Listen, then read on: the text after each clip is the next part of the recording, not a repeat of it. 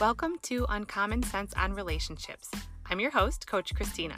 This episode is for my ladies who are currently dating. In my online course, my most recent lesson was about being visible in dating. The women in my class took surveys showing me that the vast majority prefer to meet men in person versus online. But the truth is, love will find you when and where it wants to. My best advice be visible in more ways than one. To meet anyone, you have to put yourself out there. In my last podcast, we discussed some general ways to attract your tribe. With any relationship, if you aren't seen, you can't be known. But where should you be seen?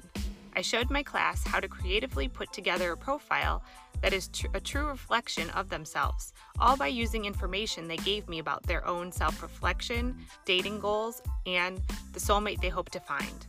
Ugh, the online profile. It can feel daunting, but it is much easier and authentic than it feels.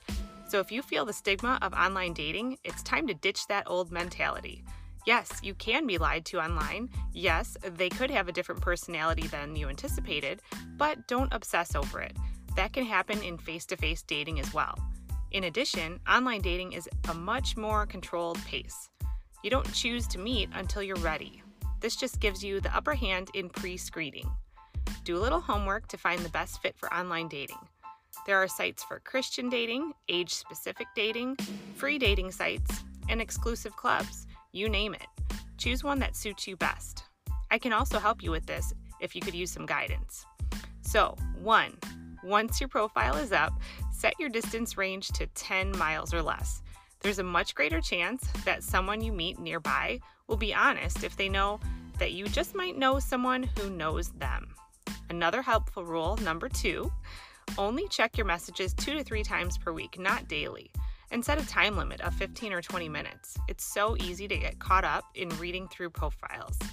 For number three, now as far as what you're searching for, stick to your own criteria. But as far as being picky, pretend you're choosing for choosing a man for your best friend. When we are choosing for ourselves, we tend to make excuses for guys we're interested in.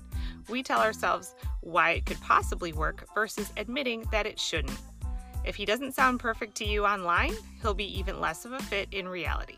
So only communicate further with great matches.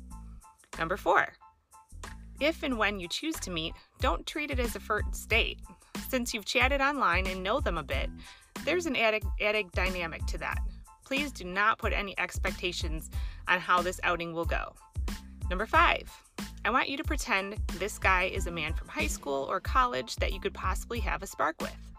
You know him a bit, but you want to reconnect and see if you have chemistry. This will definitely help calm your nerves and see this meeting for what it is hanging out with a friend. Six, if you decide to plan another day or evening out, that is when it should be treated as a date. This is when you'll want to dress up slightly more. Now that you know there is chemistry, it's time to discover what other sparks may come about. I hope you'd enjoy this episode. Tune in again for more on this visibility series. Until next time.